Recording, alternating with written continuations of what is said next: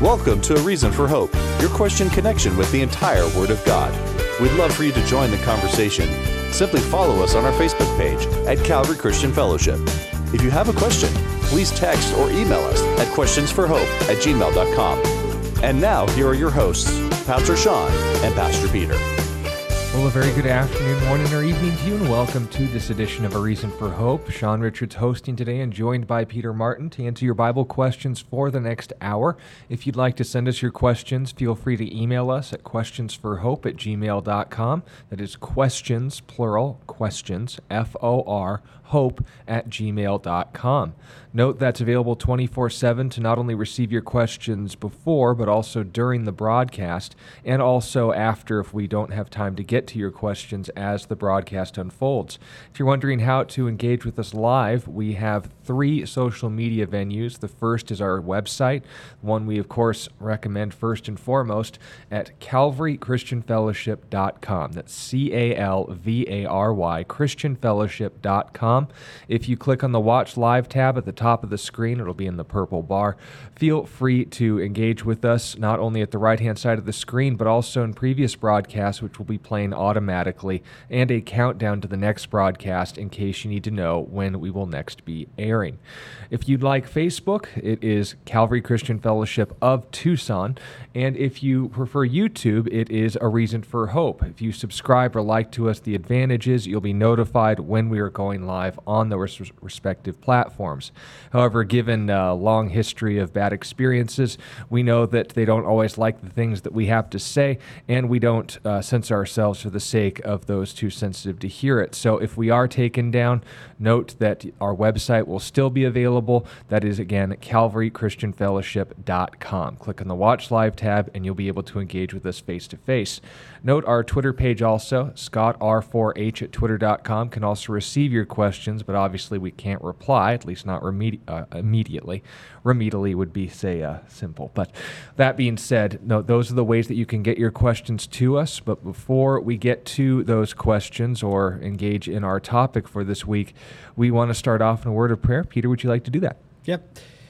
Father, we love you. We thank you for all the work that you're doing in our lives and in the world. We do pray that we could dedicate this time to you. Uh, allow us to have the attention to focus in on your word and allow it to be transformative to us in our perspective of who you are and how to relate you to others. We love you so much, Lord, and in your name, amen. That is true. Now, continuing from where we were last week, waiting for your questions to come in, we were discussing the topic of sola scriptura. For those of you who don't speak Roman, that is, of course, scripture alone. It was one of the creeds of the Protestants where they were wanting to reform or to get back to the roots of Christianity by making the claim, where is that in scripture? Now, that's all well and good if we, of course, all agree on the same standard, but since this was unfortunate, unfortunately, information that hadn't been brought up for about oh 1200 years at the point that it became controversial again to mention the bible. Even people today don't necessarily know the reasons why we trust the bible as our source for spiritual, uh, excuse me spiritual authority uh, compared to others, or in any case, the reasons why we believe the Bible to be true insofar as the information it communicates. There are, of course, cult groups like the Latter day Saints of Jesus Christ that would totally throw Scripture aside in favor of their extra biblical doctrine. And there are, of course, other cultic groups that would make a fundamental and a deliberate distortion of the Scriptures. That would be the Watchtower Bible and Tract Society and others. Of course, anti Christian movements like Islam would just throw it out entirely. But we as Christians don't want to be involved in any of these things. So when it comes to sola scriptura, why is the sola there? Why do we believe that that alone is sufficient for what exactly as well?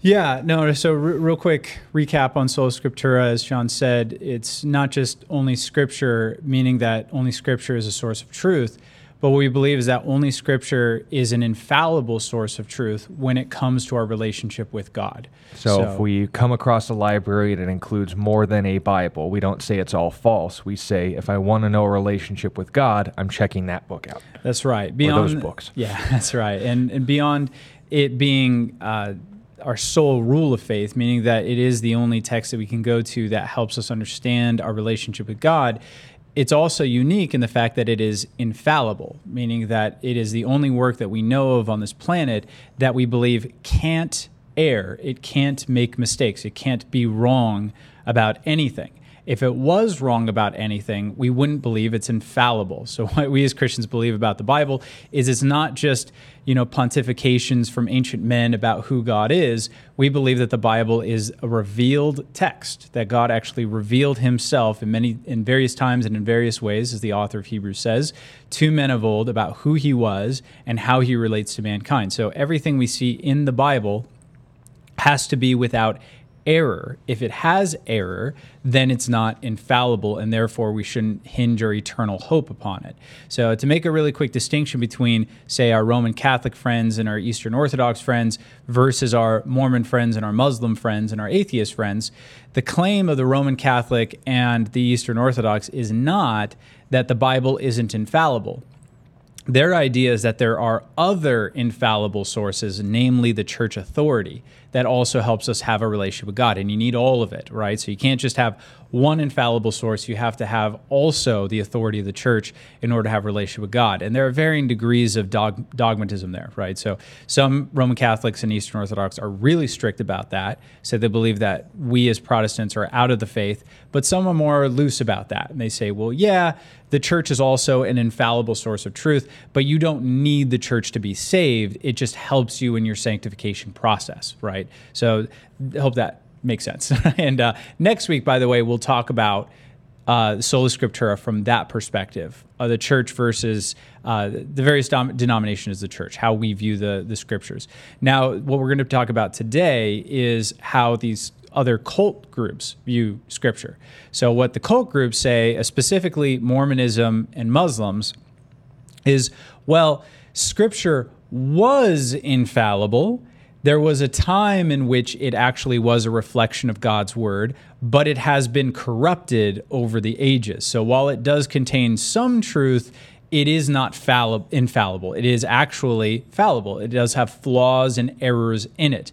So, this is why in the eighth article of faith for the Mormons, they say, We believe in the Bible as so long as it is translated correctly right? So it was infallible at one point, but it's been corrupted.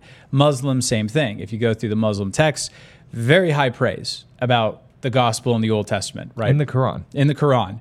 Really, really high praise. It's very clear that Muhammad believed that the writings of the Old and New Testament were infallible and that they were authoritative. But obviously, they don't agree with his revelation. So other people down the road had to make an excuse, which is, well, it must have been corrupted, right? Originally it was okay, but it's been corrupted. So we'll deal with that first. But then the atheist would say, well, it's been corrupted, but also it was never an infallible source of truth to begin with, right? It was just, it's just man's thoughts about God. And, you know, man gets some stuff right and he gets some stuff wrong. And so we need to be able to take the Bible with a grain of salt, right? I'm not, you know, some of the more, uh, wise atheists out there would say, like, I'm not going to throw the Bible out altogether, but I am going to say that it's not infallible, right? It has some errors in it as long as with some truths. So let's start with the Mormon and the Muslim thing. Isn't it true that the Bible's been corrupted, Sean? Isn't it true that it's just been changed irrevocably from the past? Uh, you'd have to show me where and when, because as far as the Bible is concerned, we have more evidence to test and examine the way it was transmitted throughout the centuries, if not millennia, than any other book or collection of books in ancient history.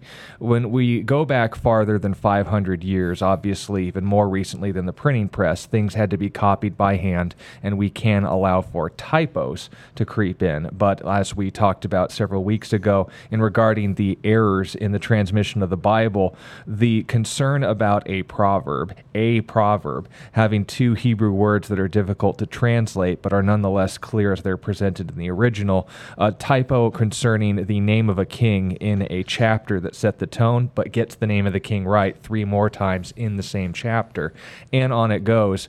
Don't exactly strike me as error unless you're being uh, oh, what would be an appropriate word to use on uh, Reach Radio, um, fussy about the issue. And that's what we need to clarify with people. If they define for us, well, any change, if anything has been altered, meaning if you put down, this is the most common, by the way, error in the New Testament in particular, you spell the name John with one N or two, or if you change a word from one language into another, that counts as an alteration and thus a mistake. Well, I'm sure you'd get a professorship at some universities if you made that claim and wrote a book on it not naming names, but the point being made is that that's not a rational definition of change because otherwise everything's corrupted and therefore unreliable. The moment you communicate something verbally and it's not verbatim the same thing that we mean. When we say that the Bible is inspired as far as a revelation is concerned, we don't think that, you know, God uh, set up the whole marionette system, wrote something down through them, and then, oh my gosh, this is scripture when they finally came to. No, we believe that God used people throughout history, their perspectives, and their personalities to accurately not only write down information, but emphasize certain pieces of information over others in order to communicate what? As we said, the nature of God and our relationship with Him, how to have that. Insofar as the history that can be examined, we ask, like, for instance, Roman experts like Sir Ramsay, who made the observation, just looking at the Gospel of Luke and the Acts of the Apostles, that the author of this work was a historian of the first rank, that he knew the right questions to ask, the right sources and information to give so that later generations could verify it, and on it goes. When it comes to the copies upon copies upon copies, they number in the hundreds of thousands, and that's including all the various languages that are concerned and involved in this process. And we can look and, with a knowledge of the these languages, by the way, examine how from Koine Greek to Ethiopian to uh, Latin to any of the others within centuries of the original, which, by the way, is unheard of as far as ancient history is concerned. And know, as they were transmitted, that these things not only existed a long time before the skeptics claim that they did, but also include the same information, even though it's presented in different ways. And I mean different ways as in language format, not in different, uh, I guess, uh, accounts. Like we don't have the Gospel of John, Matthew, Mark, and Luke, and then in another Bible we have Tom, Dick, Bill, and Harry. We're talking about a preservation of substance, of message, and knowing, and being able to examine that based on evidence. The Mormon and the atheist and the Muslim are at odds with reality if they are to object to the scriptures that we have and say it was corrupted in such and such a time. It's easier for the Muslim because they go against their own Quran in making that objection.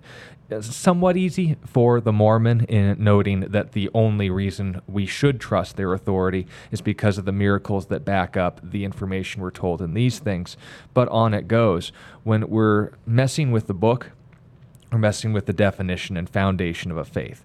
And if someone, anyone, were to come to you and say, well, the Bible's good, but you're talking to a cultist, and you need to be very aware of what's going to happen next and examine it carefully. Don't dismiss it out of hand but all truth should be testable and consistent in that standard, which is why we believe the Bible, because it not only presents a standard, a reasonable standard for knowing spiritual truth, but also meets that standard reasonably. Yeah, a couple things to add to that, and then we'll get into the idea of why we believe it, it is inspired by God and not just by man.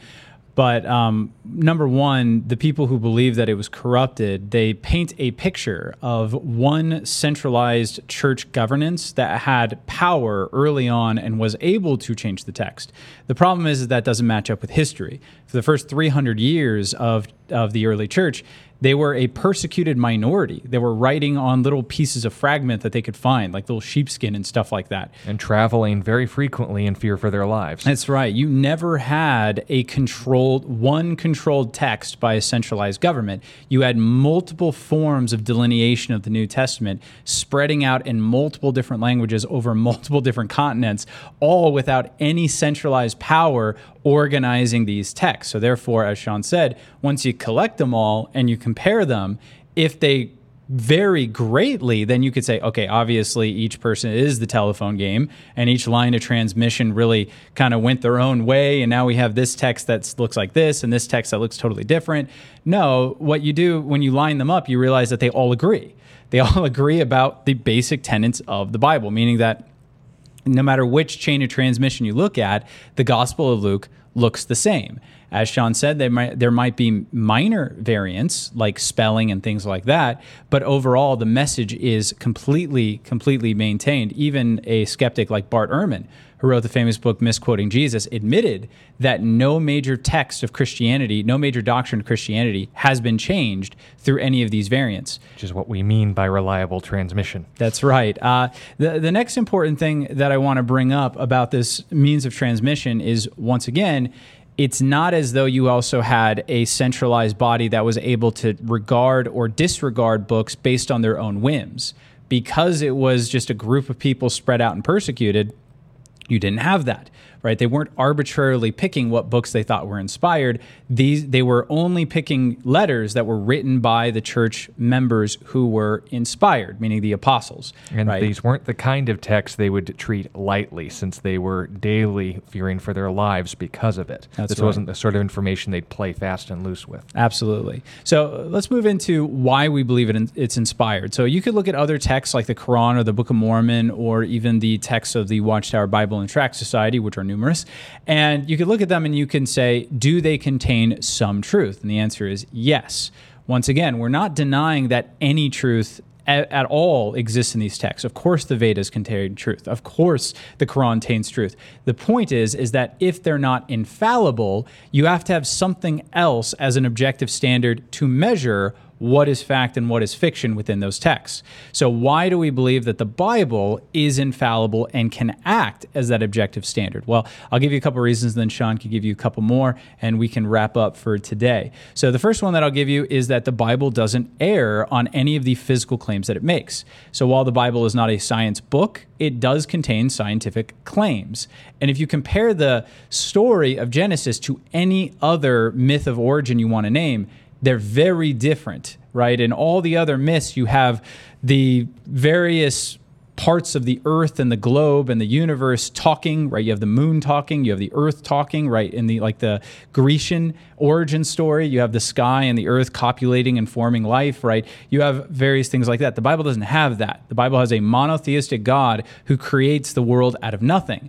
It's only been very very recently like within the last 100 years that we figured out oh the bible is right there was nothing at one point and then there was everything at another point. How do we justify that? So the Bible gets all the claims that it makes about the earth in Job it says that he hangs the earth on nothing, right? That's that was very a novel idea. Everyone believed, well, everything has to be resting on something, right? So what what is the earth resting on? Only in the Bible does it say it's resting on nothing, right? There is it is suspended in the cosmos, right? So the various scientific claims that the Bible makes, it gets right. The Bible makes claims about human society, it gets them all right. The Bible makes claims about psychology, it gets them all right. The Bible makes claims about his, history, things that happen in real time. Archaeology has vindicated the Bible every single time that archaeology has discovered things then we can go on and on. The second one, and the final one that I'll give for the sake of time today, is that the Bible has a large amount of prophecy, right? How much prophecy does the Bible contain, and why is that significant, Sean? Well, it's about maybe a third of the entire text. And understand when we say prophecy, we don't just mean claims about the future, it could also be claims about the past or the present. But speaking on behalf of God, literally a spokesman, is what it means to be a prophet, to prophesy.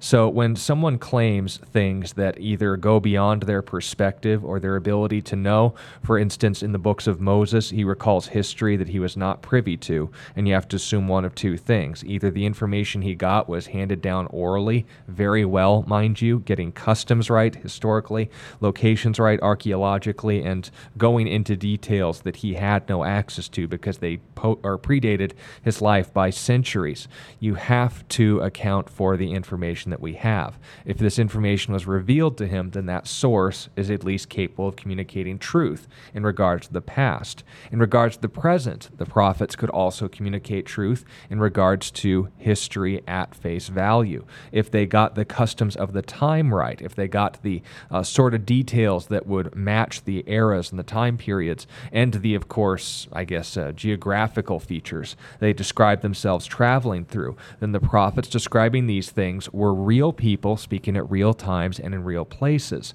And finally, concerning the future, if the past is accuracy of prophecy, communicates that God is at least capable, or whatever these men are speaking on behalf of, got their facts right in the past, that these were real people in history speaking of their present, what are the implications when, for example, the prophet Jeremiah spoke to the letter of how many years Israel would be taken into captivity by an empire that hadn't actually gotten on its feet yet as a military threat to the Middle East. How could he have figured out not only uh, preceding, post dating his life, the prophet Daniel to describe the succession of world ruling empires that would follow after Babylon, when, as we recall from Isaiah's time predicting Babylon's rise to power, didn't even exist yet as far as that was concerned. When we're talking about Daniel being brought to specific locations, noting this is going to be the seat of an empire that's going to go beyond your lifetime, when it describes in detail, Alexander the Great is a fantastic example, especially in Daniel 10 through 11. But the point of detail that we most emphasize is Jesus of Nazareth. How 40 years after his execution would he have known the exact not only fact, but way that Jerusalem's temple would be dismantled and destroyed by the Roman legions? They were on shaky terms with the Roman government, but they never expected legions, plural, to come and tear down and uh, basically an architectural marvel that they themselves sponsored. Nothing could have seemed more unlikely. So we piece together all these details and ask again in history, they got information right. In the present, they got that information right. Real people communicating real information, real people who existed in history got their information correct, but also the information or the source thereof knew things beyond human capacity, being bound by time and space all those things then ask okay so if you've got uh, an impressive track record let's say they said a lot of things like nostradamus or any of the other uh, you know soothsayers and so forth. I can't think of a name right now, but all these individuals and saying, well, maybe they just collected all the information that they got right and excluded all the information they got wrong, and you know, just whatever happened to stick to the wall ends up being what we remember as their achievements. Not in not not only not entirely, not at all, because we have in Scripture, and we mentioned this before, the standard for someone who claimed to be a recipient of Scripture, a spokesman for God. In Deuteronomy 18, if they got anything wrong once, speaking in the name of God, that doesn't mean they have to be perfect, doesn't mean everything they say has to be a truth statement. If they lie once in their lives, suddenly they're taken out back and flogged. It's if you speak in the name of God falsely, it's a capital offense. These people had no reason and no motive, and certainly, given the fact that the entirety of Scripture was spoken to a nation and within a legal system that would enforce these things happily, no opportunity to lie. Also, note that if you were to communicate these things not only in a verbal sense, you also had to be consistent with prior revelation and, most importantly, provide visual examples. You would note that when miracles tend to happen in the Old Testament, I know Sunday school makes it out to seem like it's just one after another. No, it was in spurts at particular times in history. Why? Because this is when God was revealing more information. Words were always backed up with deeds. Now, if I just, you know, pull the Dr. Weird on everybody and say, it says that it's true and I wrote it, so it must be right, and we think that's the standard for the Bible, again, they got that from Cartoon Network, not from Scripture. The Bible lays out a standard. Is this reasonable? If they provide accurate information, consistent information, verify that information in the context of it being a capital crime if they don't, and provide public miracles in order to verify God's the one speaking here, not me, is that a fair standard to say, I want to listen to what this guy says about God? The Bible lays down that standard as its own means of revelation. If you don't think that's fair, I'd love to hear an alternative, but here's the point that's being made. When the Bible sets up its standard, sets up its goal, it sounds like the sort of information that I'd be hearing from God, because he not only puts information forward, he puts his money where his mouth is, or where his spokesman's mouths are. And the point being made is just that. Why do we believe sola scriptura? Because it follows through on a standard of reliably and fairly tested information that we'd expect God to provide if He were communicating with us. The standards are fair, they can be backed up through archaeology. What can't be backed up obviously can't be dismissed on that basis either, but what has been spoken has been verified with publicly verifiable miracles, all centering around the most significant figure, and that is Jesus of Nazareth. We start from him and we work out, not the other way in. We don't say, and we'll talk about this more next week, well, what does the church say? And ultimately, how does this tie back to Jesus? No, we say, here's Jesus. How does this tie back to what your church is teaching? That's how we determine truth. Yeah, and uh, just follow up on that real quick. One last point is that the historicity of the resurrection of Christ is another big reason why we believe in sola scriptura. So, in Jesus' life, he affirmed that the Bible was the sole infallible rule of faith. That's why he spoke from the authority of Scripture and not on his own authority very often. He always said, Have you not read? Not, I'm God, let me give you a new revelation, right? So, Jesus believed in sola scriptura. That's how he taught, that's how he referenced Scripture, and he backed it up by rising from the dead. If you want to know why we believe that was a historical fact, you can ask about it because it is important. Oh, yes. All right, but going out to your questions now, uh, interesting place to start, I suppose. Here's a question from Nathan who wants to know what does the Bible teach in regards to nudism? His current understanding is that it condemns lust, that is the Bible, but not nudity. Nudists seek to separate nudity from lust and be able to share life in the nude, appreciating what God has made without lust involved. From what I can tell, this means for Christians, nudism is permissible provided lust can be kept away from nudity. Well, again, that's a bold assumption to make, Nathan, and if you can find a culture that can do so entirely, I'd love to see it.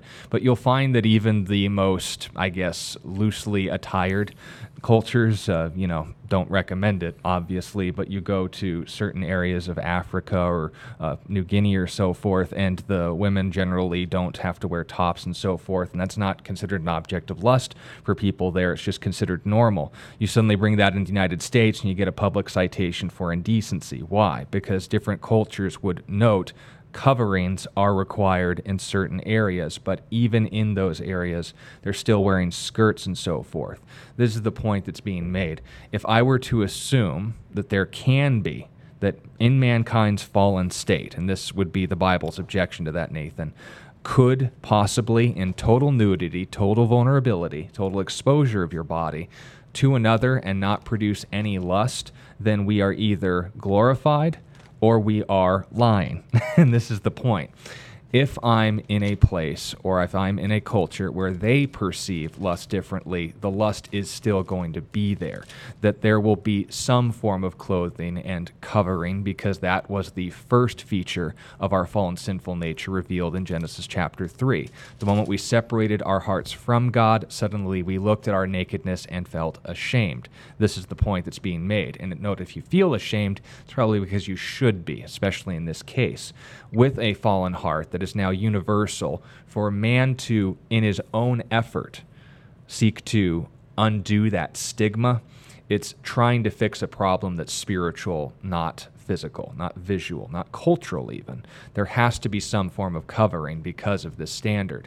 So if we're going off the Bible, again, it wouldn't support nudist colonies or nudist causes or nudist philosophy because it fundamentally turned the gospel on its head that we can undo the effects of our fall if we simply just get rid of the social stigma and look at it from a new perspective. No, the fundamental nature of the gospel is that we are dead in our trespasses and sins, and the awareness of our nakedness was the first aspect of that. If that's going to be undone, that means that the Holy Spirit has fulfilled his purpose in all of our hearts, and we don't believe that's happened yet. Yeah, just uh, give one more reason. Uh, to add to what Sean just said, in Leviticus 18 and in various other parts of the Old Testament, the Bible uses a euphemism for sexual conduct as uncovering the nakedness of someone else. So this is just one example. Leviticus 18, verse 6 None of you shall approach anyone who is near of kin to him to uncover his nakedness. I am the Lord the nakedness of your father, the nakedness of your mother, you shall not uncover. Now, that's clearly not saying if you ever see your father or mother naked, you've sinned and God's going to kill you, because if you keep reading, the penalty for this is, is death. So obviously, it's not what it's saying. But if you read it, it is a very clear and direct euphemism for sexual conduct. Now, why would the Bible do this? Well, clearly what's being shown here is that just like there is a exclusive claim to bodily autonomy that occurs within marriage that not only includes physical contact, but physical demonstration. So, just like for me, I could say, well, can I have sex with another woman other than my wife if we don't lust after one another? What if I'm thinking about my wife while I'm with this person? Well, no, even if mentally I'm being faithful, physically I'm not, and the body counts for something, right? There is an ex- I don't buy that, right? and I don't buy, and yeah, I, I, you you shouldn't, right? But uh, you know, there is an exclusive claim that my wife has over my body, and that is good. That is marriage. That's what. That's the whole reason why you do it. By choosing this one person, you are saying no to everybody else that also refers to your bodily autonomy when it comes to your revelation of your body to others. So I don't want to present my body as if it is available for anyone else, right? I want to present myself as if I am being exclusive to my wife. What that means is the way that I dress or undress in front of her is different than anybody else on this planet. If I am showing or revealing my body to others in the same way as I would to my wife, I've missed something, right? Because what I am communicating without words is my body is available, right? It's available to be looked at, it's available to be touched, it's available to be uh, basically sexualized, right? That's what I'm communicating to people when I walk around that way, which, by the way, would elevate this claim beyond simple nudity. So you can't just say, well, you know, I'm going to walk around all day in a Speedo because at least I'm not naked. I'm covering up the, the bad parts. Or for some of the clothing that various girls are wearing today, which essentially just cover the bare essentials of nudity, right? To technically call it not nudity uh, you are still presenting your body in a way of availability and accessibility. You're not presenting yourself in a way of exclusivity to one partner. You are presenting yourself as a, as an individual, as a body to be leered at. Now, just because we wear clothing, do we do we get rid of lust? No, that's a problem with the human heart, as Sean said. It will only be done away with when we see God face to face. However, you can still communicate hey, you can still lust after me if you want, but that's not how I'm going to dress, right? I'm not going to dress in a way that invites lustful gaze. I'm not going to dress in a way that invites dehumanizing or objectifying behavior, but I will dress myself in a way where I'm demanding respect and I'm demanding to be taken seriously and to not be lusted after. If you make the decision to do it anyway, that's on you. That's between you and the Lord. So that's the idea. The way we present our bodies to other people does matter, and that's what we see in the scriptures. All right. Um, question we received yesterday from Nicola. We didn't get the chance to address it in detail. We wanted to give it more time today. Uh, the question is concerning. I don't know if it's asking for a friend or not, but if you are in a situation where one of the spouses is committing adultery, the individual who is committing adultery is able to attend church without seemingly any guilt. There seems to be a comfort to them there. Meanwhile, the people who are the victims of this compromise, uh, the spouse and the children, are hurt. They're supposedly not receiving comfort in this situation. How does the Bible address this phenomena? Why is it that the people who are sinning uh, tend to be most comfortable with that fact, and the people who are the victims of that sin seem to be experiencing the most hurt from it? Yeah, no, very good question. So basically when we experience any amount of pain it is the, the amount of pain is proportionate to how things ought to be so for instance if i uh, using physical pain as an example, there's a way that my body ought to be. And the more out of line I put my body, the more pain I'm going to experience. So, for instance, if I simply bend my finger too far, that will hurt because that's not how my finger ought to be. But if I bend it all the way until it's touching my wrist that will break it and cause a significantly larger amount of pain because that's really not how it's supposed to be. Uh, morality works the same way as well as with physical harm. We know inwardly as, as people, as human beings, that death is a perversion of God's good creation. That's something that we just sense as human beings. No one has to communicate that to us. If a child who doesn't even understand what death is loses a loved one, they will experience intense emotional grief and pain because they understand understand this is not how it ought to be. Now, that also applies to morality. We experience guilt when we crawl out of or we step out of line in which we know how we ought to behave. And again, the further you step outside of that line, the more intensely you're going to experience that guilt. Now, with all of these things, you can have endure a process of deadening pain. So there are people like contortionists who through various either double jointed behaviors or through just pushing their bodies to a particular point can actually turn off their pain receptors to that thing. So they can contort their body in a way that it ought not to be and experience zero pain. In the same way, people can contort themselves in an emotional sense. They can teach themselves that, oh, well, it doesn't really matter if anyone dies or I lose anyone because life doesn't matter and everything is useless, right? Using that nihilistic bend, I can actually train my emotions to not be sad about bad things that are happening, right? Mm-hmm. Buddhists are a good example of this. Yeah, and the Bible describes this phenomena in uh, 1 Timothy 4 and verse 2, as well as in Romans chapter 1, in noting that God has given them over to their depraved mind, that their consciences, their ability to be aware of their guilt, has been seared with a hot iron. And that's not just an intense state of pain, but afterwards to be burned is to literally destroy the nerves. You don't feel how you ought to. So the fact that that individual is not experiencing guilt or shame for what they've done, they, they can be very afraid. Yeah, they, they can go to church that's not a good thing. Right. and uh, the example that the, the, the, very vivid metaphor that the Bible uses all the time for this is leprosy. Right. So with leprosy, or we call it today Hansen's disease, one of the effects of it is it shuts off pain receptors, especially in your extremities. Now that sound that may sound like a really big boon to a lot of people that have hurt themselves or stubbed their toe lately. They'd be like, "That sounds pretty amazing to not feel pain." Uh, you don't realize what an amazing gift pain is if you think that way. What pain tells you is something is wrong. If you were able to turn that sensation off, you would be very much open to breaking bones without realizing it or incurring massive gashes and lacerations in your body without knowing.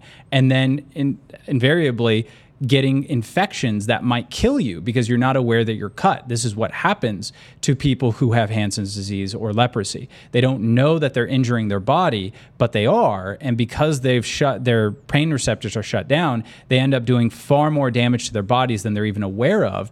And they usually do die of infections and things like that. So pain is a gift in that way, just as your conscience is a gift in that way. So if you were able to emotionally shut yourself off to emotional pain or loss, you haven't done anything any favors for yourself because again, emotional pain signifies that something bad has happened. If I, you know, Andrew Solomon, who's not a Christian but he wrote about grief and suffering, he says pain or emotional loss is the specter that resides over any emotional entanglement. To think in your mind, well, if my wife dies, I'll just get another one, proves that you don't actually love that person right? Love has to include the propensity for loss, and that loss will always hurt.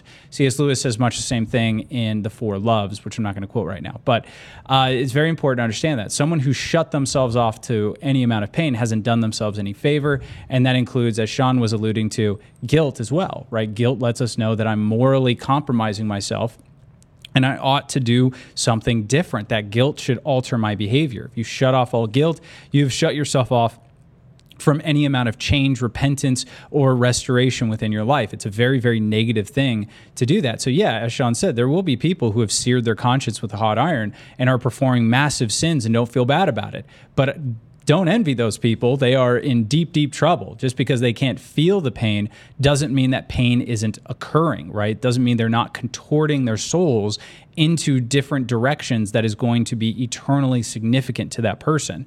Um, so it's that, clear, just to note, God's not comforting them. God's, right. if anything else, judging them right. by letting them go so far into this that they literally will have to see, uh, you know, you can take away pain so that you don't feel yourself banging your arm, but if God allows that pain to be so deadened that you don't notice until you keep hitting this thing, you keep damaging yourself to the point where the bone snapped through in order to recognize something is wrong, that's the judgment. Right. But if on the other hand, what is the comfort, right. if any, that's being provided towards the victims of this. Right. And and that word comfort is very telling, right? What is comfort? Comfort is consoling someone after they have sustained an injury, right? So, for instance, the most basic one that people see is when you see a child crying. You know, just last night, my daughter, she's a little bit of a daredevil. She rolled off our bed and just smashed into the ground and was crying, and I picked her up and I held her.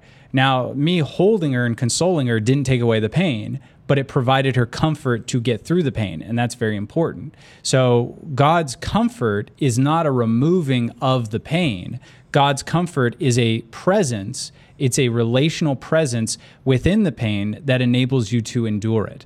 So when the Bible talks about God's comfort, that is what it's speaking to. So if you are feeling intense pain after being left or abandoned by someone through their adulterous behavior, that is actually how you ought to feel. You should feel bad. That signifies that you did love that person, you valued the relationship, and they trounced it. They destroyed it through their negative behavior. And so you should be feeling that deep grief. And what God is going to do for you is He's going to console you in your grief, but He won't take it away because the grief, once again, points to the fact that something was broken and it's not a good thing. And note, God could even use that to perhaps give sensation back to that individual because while their conscience may be seared, they can see that yours isn't. And that could ask them very important questions the Holy Spirit can hopefully use later on. Because while hurt indeed has been done to you, we don't want to adopt the mindset of the world that wants vengeance now.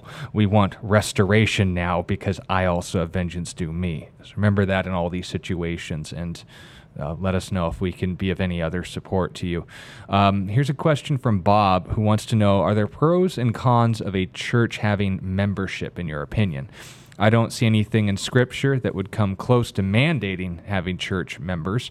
But are the reasons that many churches do that just practical in nature? Thank you, Bob. Yeah, it's pretty much the answer. When it comes to church membership, what they're generally trying to avoid is they've seen some sort of, like any policy, abuse in the past and have set up a tradition that isn't in contradiction with Scripture. That's key.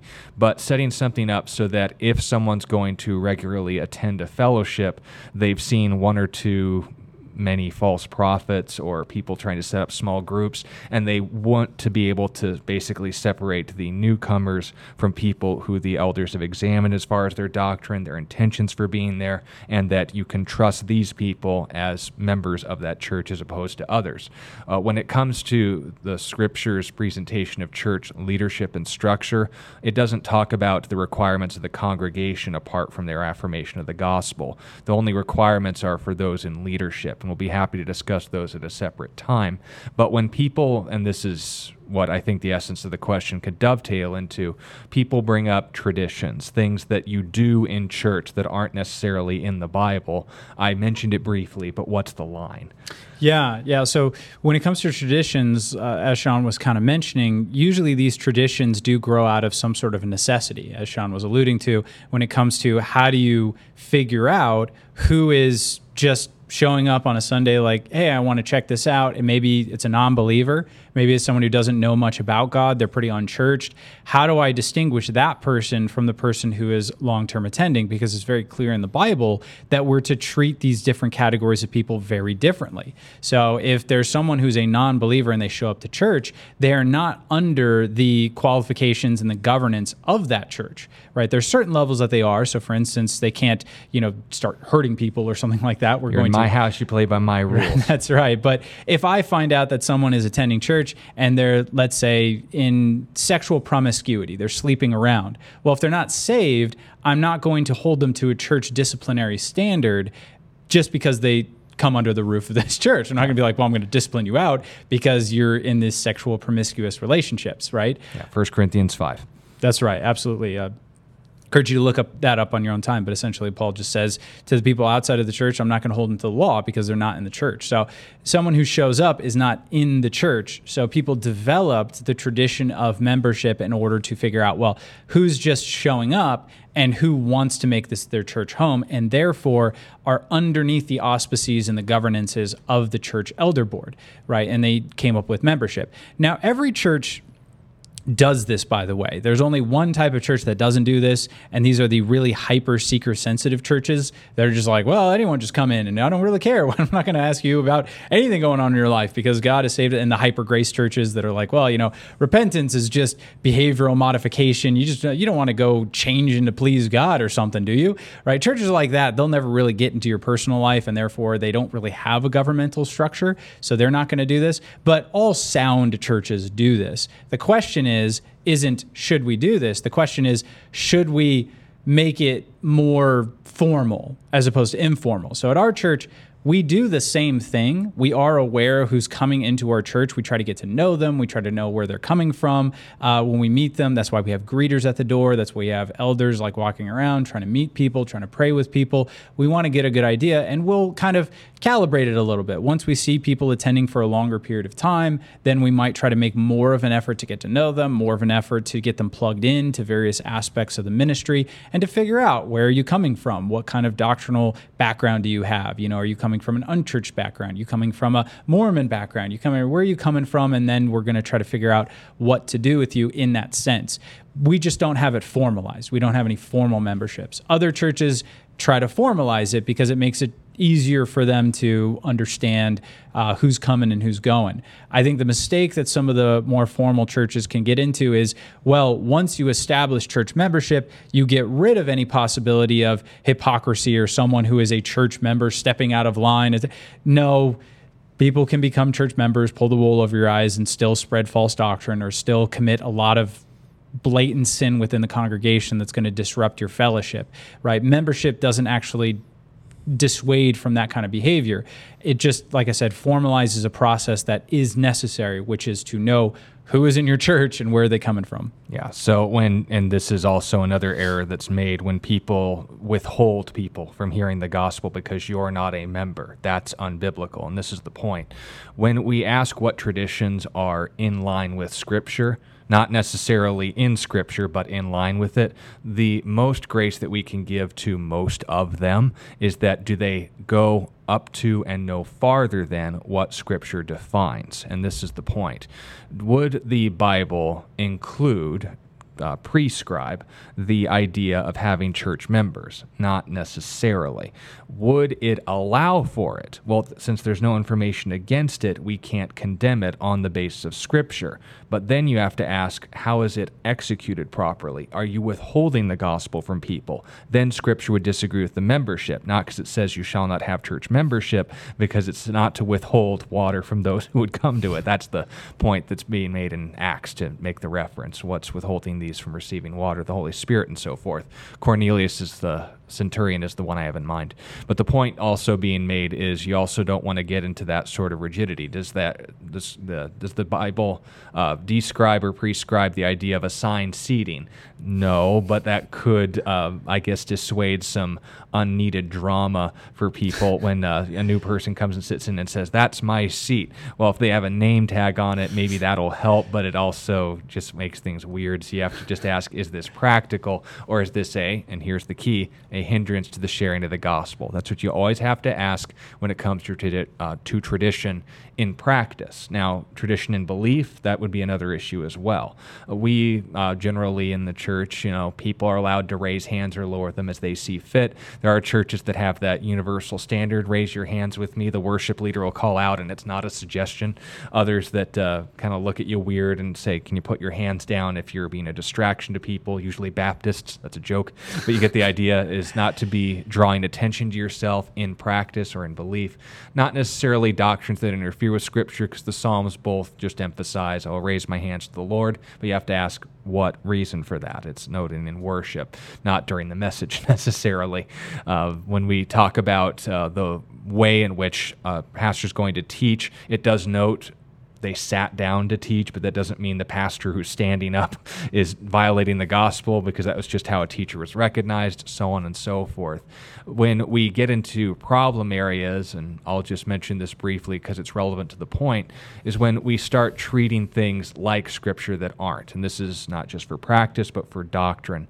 For example, uh, Mariology, theosis, those sort of things. The idea that we could be fully glorified before we get to heaven. That is in direct contradiction of Scripture. The idea that Mary is our co redemptrix and that it is by grace and her uh, intercession for us before the throne of God that we are saved. That's against Scripture. We need to make sure that we call out those doctrinal traditions where they violate that. But if people just say, hey, uh, you know, when we baptized, we're going to do it, you know, maybe uh, once every three months, once a month, every service, doesn't mean that we're withholding salvation from people. You say, no, you should be baptized immediately after you get saved. Great. I think that's an interesting set of priorities, and I'm glad you're putting forward the water bill for that. But if, on the other hand, they'd say, unless you're baptized right after you're saved, you're not saved. Now we get into problems. So note those traditions. I know it's a bit of a uh, departure from just church membership, but that's what we want to keep an eye on. Is it just a practical thing? Yeah, and those things can be allowed, but make sure that your pragmatism doesn't interfere with the Bible. That's the buck where it stops to mess up the colloquialism. That being said, a uh, question as well. Uh, this is sent along to us from Yari, who wants clarification on what Paul was talking about in 2 Timothy 1 and verse 7. God has not given us a spirit of fear. What is that? Is that just the uh, idea of having anxiety, or is there something more sinister, something more specific in mind? What's being described? Yeah, now, um, well, I'll flip to the passage real quick and read it. But essentially, in the Greek, the word for that's usually translated spirit is either pneuma or psyche. So pneuma would refer to kind of like your life essence, right? That's where we get our word pneumatic from, which means like air powered. So it's your breath of life, it's your spark of life, if you want to put it that way. But more often than not, it uses the word psyche, from which we get our term psychiatry. So when we're talking about the spirit, we're not talking about necessarily some weird ethereal demonic presence that comes into your life named fear, right? There's no anthropomorphic, you know, like physical manifestation of fear itself that enters into your heart and controls you. Uh, what he's talking about is you could translate this a little differently. You could say uh, the mind of fear, right? Instead of the spirit of fear, the mind, a mindset of fear. So let's read the passage and I'll explain what I mean by that. So, 2 Timothy chapter 1, and uh, Let's start in verse 5. When I call to remembrance the genuine faith that is in you, which dwelt first in your grandmother, and I am persuaded is in you also. Therefore, I remind you to stir up the gift of God which is in you through the laying on of my hands. For God has not given us a spirit of fear, but of power and of love and of a sound mind. So, if you look at the reason why I backed up a little bit is because the context that's going on is that Timothy is really questioning how sold out to the faith he wants to be, given the rise in persecution that's occurring in the early church, right? So Timothy is not like he's saying, I don't want to be a Christian anymore, but he's saying, maybe I don't want to be an active Christian anymore. Maybe I don't want to really. Uh, say that, you know, like advertise the fact that I'm a Christian, concerning the fact that Paul and Peter are both in prison right now, and one's going to get his head cut off and the other's going to be crucified upside down. Maybe I don't really want to be associated with these guys too closely, lest a similar thing happen to me. So Timothy's kind of backing up from living as an outspoken Christian because of the rise of persecution. Totally makes sense. What Paul's saying is you shouldn't live in a spirit of fear. You shouldn't have this mindset that's ruled by fear, in other words, that your behavior is being governed by your fearful instinct. You're afraid of losing your life. You're afraid of losing your prosperity as a result of being associated with the apostles and with the Christian faith. Well, Timothy, God hasn't given us a spirit of fear, meaning that doesn't actually descend from God. Now, he could also be referencing a way that people sometimes justify fear. They call it caution like well i'm not being anxious or stressed out but this is just a cautious way that i'm going to address the situation you see i'm actually being wise now sometimes you are but sometimes you are being a coward right so uh, very often you're not utilizing wisdom you actually are acting out of an unreasonable amount of fear. So, a good example would be, you know, let's say somebody says, Well, I don't want to go to the amusement park. Well, why not? Well, people can fall off the roller coasters and die. Well, can, can that happen? Yeah, I can't tell you you're wrong, but the odds of that happening are so astronomically high. Well, if you're that afraid of that kind of astronomically high eventuality, you probably shouldn't ever get in the car either, because you have far higher odds of dying in a car wreck than you do at an amusement park. So you can see someone's being governed by that spirit of fear. They're not actually thinking things through,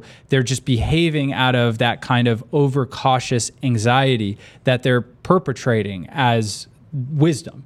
So Paul is saying, This isn't caution, Timothy. God hasn't given you this. This isn't caution. This isn't wisdom. This is fear. You're acting out of a means of fear. How do I know you're acting out of a means of fear?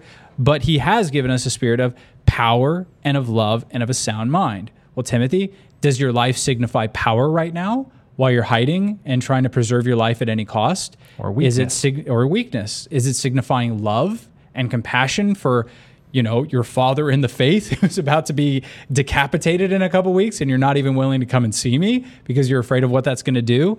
Uh, you know, are you really demonstrating love by doing that, Timothy? Probably not. Or pride. Uh, or pride. Uh, are you demonstrating a sound mind? Are you actually, do you have a sober mindset? Or are you kind of, are you filled with anxiety and fear and worry about what might happen to you? So that's Paul's challenge. So I hope that helps. Yeah, and again, you need to necessarily know the definitions or difference or even the spelling of psyche versus pneuma and all those other things. Just note the whole sentence when he right. says what he hasn't given you or what has he given you? Power, love, and a sound mind. Well, what's he then not given you? Probably the opposite of those things as you laid out. And you give us a brief follow up that uh, members of your acquaintance uh, would clap their hands when someone is afraid and say, I rebuke the spirit of fear in Jesus' name and speak something and quote that verse. Um, fun, but where do we? And this is how you would challenge these sort of approaches towards the Bible. If someone's being goofy or weird, again, they can just be that kind of individual. They need that sort of passion in their relationship with God, not necessarily because they're unstable, but because that's how they establish stability through passion. God bless them, but truth is more important than feelings, and that's something that we all need to be getting in the habit of. Now, note, I could use a little bit more passion sometimes, but I don't want to do that at the cost of truth. You got me and you got those, both are mistakes. The point being made is we want to be in the right. And how do you do that? Well, ask, why are you doing that? What is motivating this sort of thing? You say, well, it says in the Bible. Okay, it says those words in that order, but how is it communicated? Do you have an example with the apostles of them clapping their hands and rebuking someone's fear? Or do you just see them providing comfort? Or that fear is ever depicted as a persona, like an extra, like an out of your body persona, demonic persona that can infect people, right? And this is a good way to test a lot of things. If you're put in a situation where it says, well, Jesus commanded violence when he said that he was going to burn down those cities and have his enemies slain before his feet, you don't even have to go to those verses. Say, okay, when did his followers follow through on that? Well, the Crusades. Oh, so it took a thousand years for them to know what Jesus meant? What about his immediate followers? What did they do when a city rejected him? They shook the dust off their feet, literally. That's what he meant. But if, on the other hand, they note those non sequiturs, then you have to say, okay, so truth isn't an issue here, right? What does that mean? Again, you can be more gracious about it or more caustic depending on the kind of individual you're talking to, but make sure that when it comes to our own reasons for doing things, it's always at a snail's pace. Make sure you know where you're stepping, where you're going, what you're doing, and if it lines up with Scripture. And real quick, uh, for people who believe that fear is a sin, you're going to have to reconcile the fact that Jesus experienced anxiety before the cross, such strong anxiety that he actually sweat blood. So um, obviously, fear is not a sin. The following of it, which is what Paul's rebuking here, is a sin. So we need to act out of courage, which means the mastery of our fear. All right. Thank you all for joining us. We'll talk to you all again tomorrow. Let us know if you have questions in advance of the meantime or that we missed. Technology betrays us. Until then, God bless you. You've been listening to A Reason for Hope. Thank you again for joining us as we continue our journey through God's Word, one question of the heart at a time. Until we meet again, we would love to connect with you. You can text or email your questions to questionsforhope at gmail.com. You can also find out more about our ministry at calvarychristianfellowship.com. And be sure to join us next time on A Reason for Hope. A Reason for Hope is an outreach ministry of Calvary Christian Fellowship in Tucson, Arizona.